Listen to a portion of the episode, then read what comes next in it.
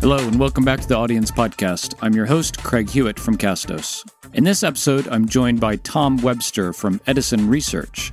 Edison Research heads up the annual Infinite Dial Survey, the results of which for 2020 we talked about in a previous episode. The Infinite Dial Survey talks a lot about the actual listening patterns and behaviors of podcast listeners, as well as getting a lot of demographic information that we don't get from regular podcast analytics. So it's a really valuable tool for really everyone in the podcasting space. In this episode, Tom and I chat through a lot of what is going on with podcasting and how coronavirus and the COVID 19 pandemic is affecting that. Some things that he and I both agree will last for a very long time. Some of these will be permanent changes to the industry and how listeners consume our content and the types of content that we put out, as well as the impact it could have for advertisers. We also touch on uh, Spotify and their acquisition of the Joe Rogan podcast and what changes that might have for us all in the industry. I hope you enjoy this episode with Tom Webster from Edison Research.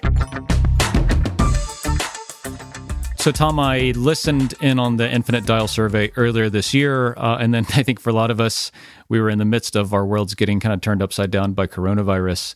And I think that's a kind of apropos place to start the discussion a bit is kind of from that time in March with the Infinite Dial survey talking about kind of online audio or podcast consumption and patterns what you all have seen in terms of the data from the industry changing with quarantine and confinement and, and coronavirus. What a rich topic, Craig. I have to tell you because uh, uh, because you know nothing is monolithic in looking at media or even looking at media research. I mean, you know, things are always in constant churn. And when we all started kind of locking down into quarantine, there were some people saying, "Well, this is going to be great for podcast listening because we're all going to be home with nothing else to do but listen to podcasts. And way back at the beginning of March uh, or middle of March, I guess I I challenged that because a couple of things were going to happen. Number one, our commutes were going to go away.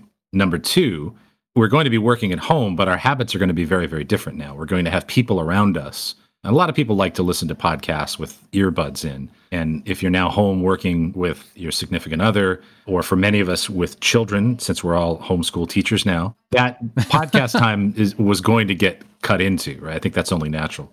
And I think the analogy that I like to use anytime there's a, a disruption like this, some kind of discontinuous historical event, you know, a, a superstorm or, or, or a, a global pandemic the media consumption is like a snow globe, and this will shake it up, and the flakes will settle, and they're going to settle in different places. And some of those flakes are not going to go back to where they were, and some of them are going to. But I'll, I'll pause there. I mean, we have eh, absolutely seen some differences in consumption patterns and even in content types. I'll touch on the, the, maybe the few things that I've seen and kind of get your impression of to whether they're accurate or not, and, and, we could riff on this a bit. But you know, you've heard listenership data from places like Podtrac down in the twenty percent range for the shows that they track, maybe. And from a content perspective, you've seen a lot more kind of news style shows coming out and maybe shorter episodes people wanting to, like you're saying, consume that information, but they have less time. So they want really concise and actionable information, particularly around kind of what's going on in all of our lives right now. Is that kind of accurate on those two fronts, do you feel? Yeah, you know, entities like Podtrac and some of the other charts that track the the downloads of participating companies, they I think they only tell part of the story. Um, you know, we at Edison we have a quarterly product called the Podcast Consumer Tracker, and we're literally interviewing podcast listeners every single day. It's a, a large sample, uh, large scale study of what people are actually listening to as opposed to downloads. And what we saw in terms of reach, the reach of podcasting and uh, kind of consumption was indeed a dip at the beginning. And, you know, for the first few weeks of the pandemic, everybody's habits got upended Nobody knew what to do. We all thought we were going to learn French. We all thought we would watch everything on Netflix. And, you know, those things were true for a little while. And then over the period of three or four weeks, and it was sort of staggered out as different states had their own timelines for, for quarantine, things in terms of general consumption began to snap back. But what's interesting to me are that snapback has sort of been differential in a lot of ways. You know, again, because we're not commuting anymore the times in which we listen to podcasts have changed. And I think there's more, well, I know there's more smart speaker consumption. And so, you know, for those Americans that own a smart speaker, the types of content that are particularly well suited to that, well branded skills, shorter pieces of content, I think have done fairly well. I think you've seen that in some of what NPR has done, for instance. I think they've capitalized on that fairly well. And then there have been some some interesting content variables over the course of this. At the, at the very beginning, there was a real flight to news, and you could look at the number and say overall news consumption was up, but that masked a lot of churn underneath the surface. And what you saw underneath the surface of that was a group of people who were just sort of nuts about news. They wanted to know everything they could. And then there was another group of people that ran away from it because it's just bad. And so all of that sort of evened out into a, a, some gains for news. And then the only thing that really sort of declined early on, but even that's come back, is sports. And certainly the month of March and, and part of April were very tough on sports and sports podcasts. But, you know, you've had the, the NFL draft, you've had uh, the last dance, you've had a, any number of events. And to paraphrase Jeff Goldblum in, in Jurassic Park, sports will find a way and it's it's sort of come roaring back in in a lot of ways. So, but the interesting thing to me, Craig, is what habits are going to stick when things go back to some semblance of where they were before, and what habits are not going to stick. And I think that's an open question. Yeah, that was uh, something I would love to get your take on is, you know, which of those snowflakes are going to go back to where they were before and which are going to land on our noses as we go forward from here. That's a really good question. The commute is, of course, a variable. And we do see the percentage of Americans who listen to podcasts in their vehicle is higher than the percentage of Americans who have sort of an integrated, you know, in-dash entertainment and information system. So people are finding a way to listen to podcasts, you know, whether that's through a USB connection or Bluetooth or God forbid wearing headphones while you're driving. Don't do that but you know, as as people have gotten, I think, hooked on new podcasts, they may want to continue listening to those podcasts, and and that may take the place of um, that may be in the car, that may be at lunch break. Uh, who knows? You know, I think one of the things that we tracked, for instance, early on during the course of the quarantine there was a bit of a decline in audiobook consumption because we also track audiobooks and pretty much any kind of audio. And once we sort of broke that down with some survey research and a little bit of uh, qualitative, that kind of made sense to us because audiobooks, more than any other kind of medium, are sort of a, a medium for me time, that time that no one else has any demands on you.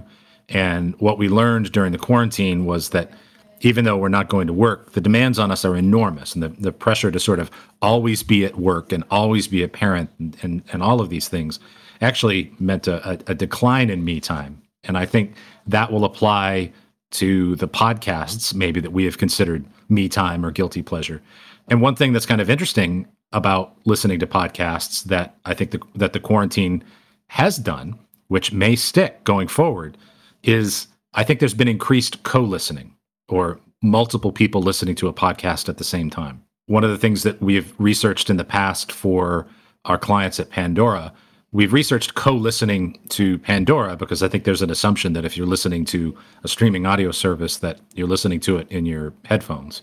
But what we learned was that for every one stream of Pandora, there were 1.4 listeners to that stream. And I think you probably could have made the assumption before the quarantine that for every download of a podcast, there was one human but I know certainly in my household, with the you know my wife at home with me and kids, we are listening to things as a family or as a couple more than we used to. And those are some habits that I think will stick going forward. And those are different kinds of podcasts, different content types, all of which is to say that things are not going to go back exactly the way that they were. And I'm not a huge forecaster. I'm, I like to think of myself as a reliable describer of the present. But things are not going to go back exactly they were. And I think the the smart podcast producers and, and kind of showrunners will take a hard look at what things are going to look like when we go back to work, how they are different, and design content to fit the new boxes that are going to be available for us to put content in. Yeah, I can echo the uh, the, the kind of sentiment about multiple listeners to podcasts. There's a lot of story pirates going on in my house right now with with my two young kids, and it's true. They love it and they want to listen to it all the time. And I can't imagine that changing when, you know, quote, life goes back to normal. uh, hopefully here in a few weeks. So yeah, I don't. I guess I don't know what the answer is. Nobody knows what the answer is, but that is the question we should be asking ourselves: is as this all unwinds, what kind of lessons can we take away from what we're seeing now of the the kind of consumption pattern changes of our listeners, and as that is that situation changes again, what can we prepare ourselves and our shows for us to to kind of meet what they're looking for in the future? Yeah, and I think it's, you know, some of that's marketing, some of that is messaging. And I, I think one thing that is not going to go back completely the way that it was before, I don't think as many of us are going to be commuting as often as we used to be. Even when things sort of go back, there's, there are seismic shifts in real estate and office working that are occurring all across the country right now. And some of that is going to stick. And so I think it's going to be important in the marketing and sort of packaging and messaging and contextual relevance of a podcast to be messaging exactly how, when, and where I'm supposed to listen to it and why that's of value to me. Because as I said before, I think we have seen throughout the course of this that being quarantined at home does not mean all of a sudden we have 20 hours a day to devote to media. It actually means the opposite. And so knowing that, uh, you know, how do you message that, you know what, this is a good time to listen to, to our show? It will fit into this part of your day. We know many of you are working at home. Why not take this break during this opportunity? Actually, give, I mean, radio's done that for years. Radio has done sort of appointment listening and, and appointment marketing like that for decades. And I think podcasting has to get smarter. One of the not surprising kind of negative impacts of kind of decreased listenership is that advertising and advertisers have been negatively affected by coronavirus on the whole, I guess with kind of this transition out of the phase that we're currently in with changing in consumption patterns and types of shows and things like that. What do you see for kind of podcast advertising in general you know maybe kind of through the end of the year? Well it's already picking up. We know that from our clients. I think what you will see throughout most of 2020 is a, a bit of a flight to safety. And if you're a brand advertiser that has historically been a major buyer of broadcast media, television, and radio, you may retreat to that a little bit.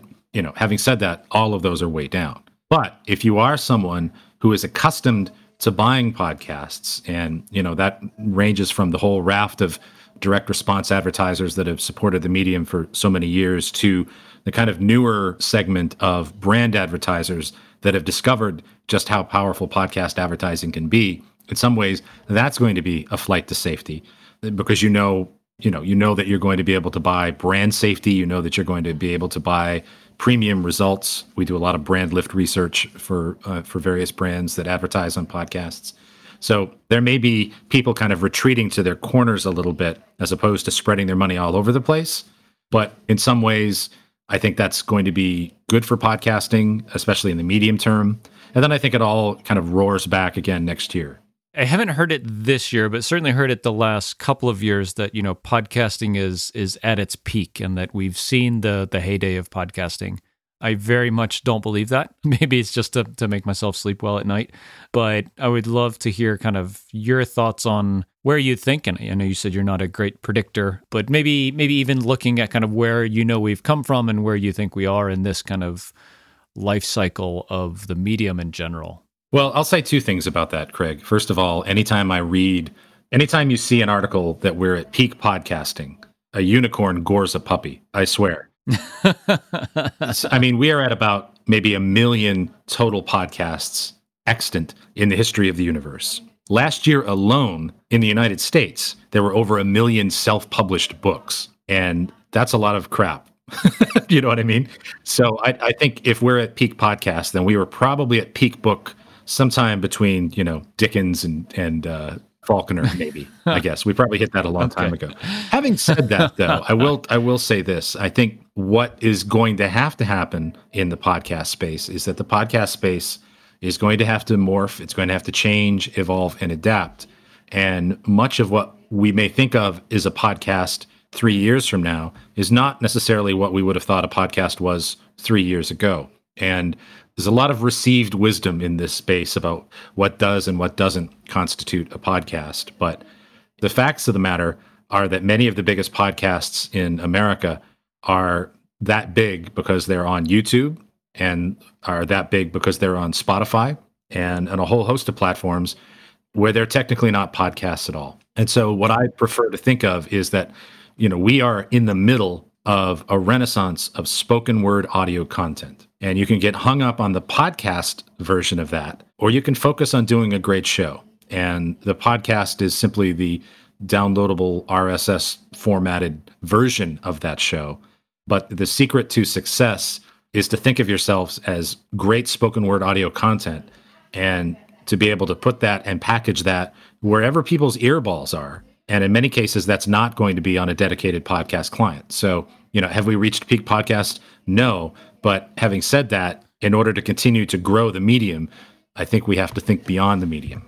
Do you see many shows have a kind of near term negative effect when they go to make that transition? So, for instance, there will be people listening to this that do not have their podcasts on YouTube or have not done full transcriptions of their podcast to put them on their own WordPress site or something like that. Have you seen people doing that and kind of diluting their audience or kind of alienating their core fan base or, or anything like that? Anything that folks listening is saying, wow, I need to kind of adapt and get my show ready for kind of what's coming? Anything that they should really be aware of as they're going through that process? No, I, I think the smartest thing you can do is to make content that suits the medium where it's distributed. I've often said this, and I've, I think I've said this for two years in a row now during my keynotes at Podcast Movement every time I hear on a podcast, subscribe to us on iTunes or subscribe to us wherever you get your podcasts, it's like a cry for help. Because one thing we know from our research is that many, many people are listening to podcasts on Spotify. Well, you don't subscribe to a podcast on Spotify. Many, many people are watching podcasts on YouTube. It's why Rogan is by far the biggest show in America. Well, that's not what you do there either, right? You can just say, click below and subscribe to my channel. It's a very easy tweak to make the content suit the platform that it's being distributed on, we would see a lot better results than this kind of subscribe to us on this laundry list of, of podcast apps. You sort of have to be where be where the people are because the real secret to all of this is that the content producer is not in control and never has been in control. The audience is always in control. And you know, you may find some, you know, if you have a show that's been around a while and you put your show on YouTube, maybe there'll be some cranky listeners I don't know. Maybe they don't love you as much as you think they do, uh, who take exception to that. but uh, ultimately, your goal is to serve an audience. And if you have an audience that want to consume your product on SoundCloud, or they want to consume it on YouTube, or they want it on Instagram, which is increasingly a bigger platform for podcasts, then you're not living up to your potential by not being there. Yeah, we always say to to kind of go to where your audience already is. You, you know, taking down one more barrier to to them tuning into your show, if that means subscribing or following or whatever it is. It's not your decision where your podcast should live. It's theirs of where they want to consume your content. Yeah. We kind of talked about, uh, you know, Spotify and Joe Rogan. I would love to get kind of your take on the acquisition and, and kind of what it means for the industry. It's been a couple of weeks at this point since the deal was announced. I'd love to kind of hear your take on it.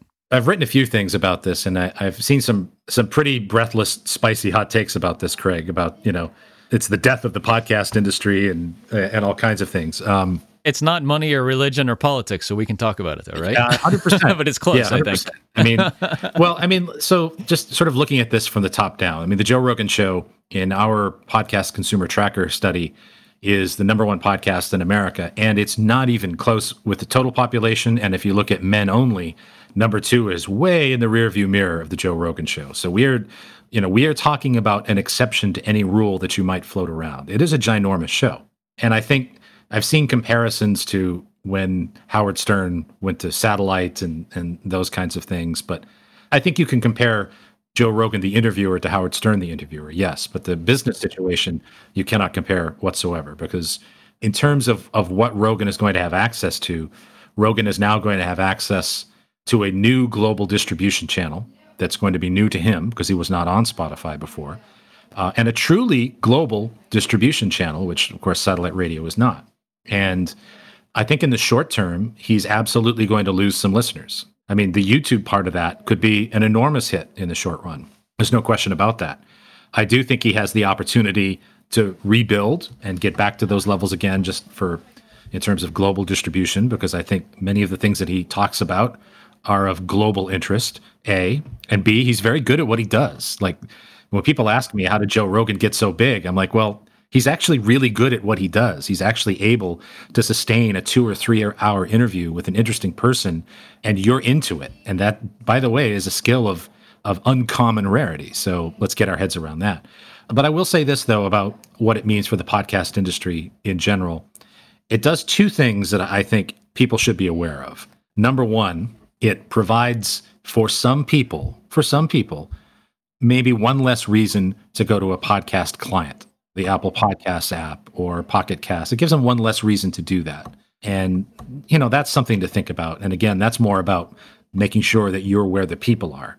And if we start to see people, we already see Spotify as a very strong number two client for podcasts in, in America. And we may see further migration. So, again, it's sort of up to you to be where the people are. But from an advertising standpoint, the one thing that Spotify and the other streaming platforms give you they give you kind of far better metrics in terms of who listened to the show and who is this person who listened and how can we target that person? How can we get attribution for our advertising? Because Spotify is a closed system, it has access to that data in ways that content producers don't typically have when they're using, you know, just the Apple Podcast app or even YouTube for that matter. So that is, I think, appealing to advertisers. So it's important, I think, for the podcast industry to continue to innovate metrics, to continue to innovate ways to not invade people's privacy, but provide safety and surety. Because I can tell you the number one thing that every media buyer and every agency person who buys podcasts, they all have the same goal. Don't get fired. Nobody wants to get fired.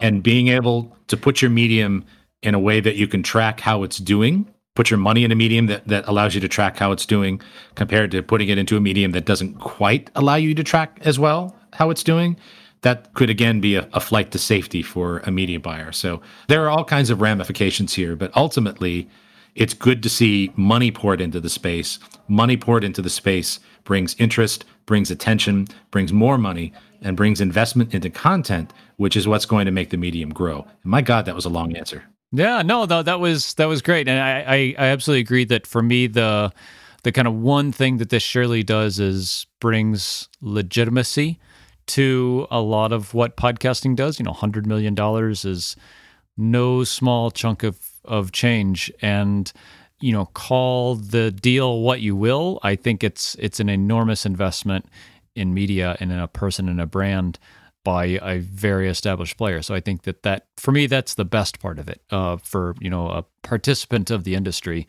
And I think for all the content creators out there, it says you know hey. I could do that too. you know, may, maybe not. Like maybe we're no one's going to be the next Joe Rogan, but I think it all gives us hope that on some level that our show can be successful to some magnitude like that. I would love to get your impression on this question of Spotify being, or to what extent is Spotify kind of a representative sample of most shows' audiences? And by that, I mean this podcast is on Spotify. We get X number of downloads. If I were able to kind of infer things about the listener behavior of an episode, you know, playback duration and time of day and things like that, do you think that transfers over to most of the other listeners of my show, or is it maybe not always? I'll say two things about Spotify, and I'll I'll be clear here. They're they're a client of ours. Number one, they attract a younger listener, but you know that's a that's sort of a double sided sword because number one, they attract a younger listener, but number two, Spotify single handedly has grown podcasting in the 12 to 34 demographic, and we have ample evidence of that because podcasting used to be really primarily centered 25 to 44 or even 35 to 49 in this country and the fastest growing demographics in podcasting for the past two years have been 12 to 34. And we have ample evidence that it's because Spotify has promoted podcasts in their platform to their younger audience. So, you know, yes, know that if you're looking at your data from Spotify, it's, you know, maybe a younger audience than than the uh, audience that you're getting in another platform, but it's also helping you grow that audience. But the other thing I will say is that whether you view that as a detriment or a positive, you at least know it because you can get that data from Spotify. from an advertiser's perspective, you touched on the fact that you know people might be advertisers might be kind of going to a platform like Spotify where they can get more data and be more sure of things. On the kind of rest of the open platform, you know, Apple Podcasts and Stitcher and Google and all the million third party apps like Overcast that pull mostly from Apple, that kind of transparency doesn't exist. And you mentioned privacy. I know that that's probably the reason a lot of these platforms don't report more of that data back to either us as hosting platforms or to our customers who are the content creators. Do you see that being forced to happen if a platform like Spotify does provide that for, for these other platforms to stay competitive? Well, it, Spotify is going to put pressure on things for sure. You know, I'm not a I, I'm not a, a, a huge lover of the level of detail of attribution and targeting that advertisers have gotten accustomed to from things like Facebook and Google. We have been given access to an enormously, I'll use a positive word, rich data set of customer data. But I don't actually feel that positively about it, to be honest. I, I think we've given up something. The problem is making people not want something that they are used to getting. And if you're a, a digital buyer and you're used to getting that from Facebook and Google, it's really hard for podcast networks to make those buyers unwant that data. So that that's difficult. I think it's going to vary based on the advertiser. I mean, I think if you're a national insurance brand and you are carpet bombing not just podcasting but every other broadcast medium with uh, brand advertising, then the difference of a percentage point here and there means a lot of money, right? And so you're going to push for that data because that level of optimization at that scale is going to make a big difference. But having said that, if you are a maker of aftermarket car parts or synthetic motor oil, you don't need any of that stuff. Just advertise on CarCast. I mean, a podcast is self targeting in a lot of ways without requiring all of that. So um, I'm hopeful that podcasts will continue to advocate for their listeners' rights and their listeners' privacy. I think both forms of buying are, are going to persist. And, and to this day, the number one source of revenue for podcasting remains direct response advertising. And that has never had that level of data. It just works. And you, you look at the kind of top companies in that, like Ad Results and, and Veritone One and, and AdLarge, their secret sauce are these giant spreadsheets of what podcasts deliver best for what types of products, for what types of listeners. So that they have that data. It's just not at the level of intrusiveness that uh, Facebook and, and Google provide getting into kind of the the future of advertising but but for us we kind of look at the ways people can go and look at advertising from a content creator perspective is to approach a an ad platform like a megaphone or an Acast or one of these uh, companies where you go they have the sponsors they do dynamic ad insertion and that's injected into your podcast the other option is you doing the the kind of hard work yourself to to reach out to brands and companies that you think are a good alignment to you, your message, and what your audience is looking for. Broker those your yourself, and you know read the ads and and insert them kind of manually into your shows on a more static basis. Of those two methods of advertising, which do you see kind of proliferating more I would say not to the Joe Rogan level of shows, but more to the beginner, intermediate podcaster, you know, into the in the next couple years. Well, the one thing I would hope is not to have to make a choice. I think ideally podcasting is going to survive and thrive by having a diverse revenue model and multiple sources of income, multiple streams of income. I don't think we've scratched the surface yet on direct listener support, for instance. I don't think we have scratched the surface yet on a compelling subscription offering because I continue to believe that there that a subscription offering could work. I mean, 10 years ago, people would tell you that they would never pay extra for this content or that content or pay X amount a month. And today, we are all subscribing to multiple extra sources of subscription content you know, just look at your own subscriptions. It's probably Netflix. There could be Hulu. There's probably Disney Plus. That's like a tax on parents, right? I mean, there's probably. A, but even, I mean, the New York Times, exactly, and the New York Times, Wall Street Journal, Post, all, these, all of right? that stuff, yeah. right? So, like, so that behavior changed in the space of about five years, and I think that podcasting will be healthy when it supports and encourages and is sustained by multiple sources of revenue. So that I don't really want to get too much uh, in the weeds on that. I mean, I think we've seen with uh, Radiotopia, for example. Radiotopia's DNA is entirely based on direct listener support. And yes, those shows do sell ads and, and underwriting and things like that, but they are, in fact, proof that that's a sustainable model. The Patreon model is, is a, a potentially sustainable model. So my answer to all of that is yes and. Yeah, I think we agree. I mean, we see very few shows monetized strictly in one medium, not just ads, not just membership, not just Patreon. Uh, but most of the shows that are monetized well are a bit of everything, and we've we've kind of heard that from other folks on the show here. I hate to ask, almost kind of as content creators, what kinds of things, as you see kind of the the landscape evolving, should we be aware of so that we are in the best kind of position possible to help keep our shows successful and kind of ready for for what our audience is looking for? What what kind of stuff do you do you see, or what questions should we be asking ourselves? I guess. Well, I think the thing to be most aware of in podcasting is that there are now some very large players in podcasting, some very large media entities in podcasting, and what they are going to do to sort of take up oxygen in that space, and many of them are our clients, is nothing nefarious. It's uh, no strong arm tactics.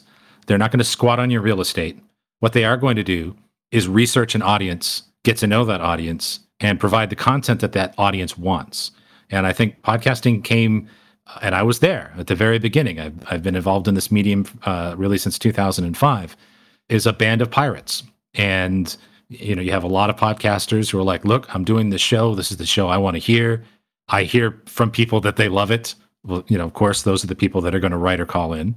And I'm just, you know, damn the torpedoes. I'm just doing this show and that's going to be effective to a point with a, a kind of a self-selected audience but what you're going to increasingly see are you're going to be competing with podcasts that just know more about their audience than you do and so eh, take every opportunity you can with open-mindedness and humility and produce an entertainment that is centered on your audience and not centered on you and it's you know you, can produce an, an entertainment that is centered on you if you are a particularly famous or interesting person. Many of us are not. So always, always, always put your audience first because they are ultimately in control. And with the boundaries of, you know, podcasting used to be kind of sequestered in its neat little box, right? Whether that was on iTunes or, or in the Apple Podcast app or some other, it's in its neat little box. But now that podcasting is sort of leaked all over the place, your competition, you know, if you're doing a podcast on mechanical engineering, your competition is not another podcast on mechanical engineering. It's what's new on Netflix, right? It's it's a whole host of things that you have to consider. How are you going to stay relevant in that? And I'm I'm suggesting that you can, but you have to be observant and curious and believe to your core that you don't know everything about your audience. I'm sitting here nodding as you're saying this, thinking back to our, our conversation with Jack Rhysider where I mean he just did a ton of audience research and got feedback on his show directly from his audience and and I think still does even though he's a hugely successful podcaster at this point. point and I think that's a lesson for all of us is that even kind of once you get some degree of of traction maybe that that feedback and that audience polling and that iterative process becomes even more important to further kind of hone in on providing exactly what our audience is looking for and for me, I think this is like a an easy thing to do badly, but a really hard thing to do really, really well. And, and like you said, be really open and honest with yourself about how well you're doing this. It's easy to say, yeah, I listen to my audience and I'm creating what they want. But I think a lot of us lie to ourselves to an extent about the degree to which we do that. 100%. And I, I think building a relationship with an audience is, it's a courtship. And you are not going to get to home plate on the first date. And that's what I, I see a lot of people try to do with their outreach methods and things like that. You know, focus on step by step, little value exchanges. What little thing can I give people to get this one little piece of information? Not, please take my 20 minute survey. What are the sort of little micro transactions where you're providing some value, people are sharing a little bit so that you're continually you know, to to abuse my baseball analogies, just continually getting to first base over and over and over and and building that courtship. I think the people that will give you the, the, that sort of depth of information and, and relationship and connection with the show right away are not typical and they're not really representative of your of your normal listener. Tom, this is really awesome. Thank you so much for sharing so much like awesome insight with us uh, here about kind of the industry and where you see it going and, and what we've been through recently. For folks that want to kind of check out more about what you guys do and and get access to the research, where's the best place? EdisonResearch.com is where all, all of our published research lies. Best place to reach me is on Twitter. I'm on Twitter at Webby2001, which uh, made sense back in the AOL days. And I also have a newsletter about podcasting and the audio industry that's at tomwebster.substack.com, which is called I Hear Things.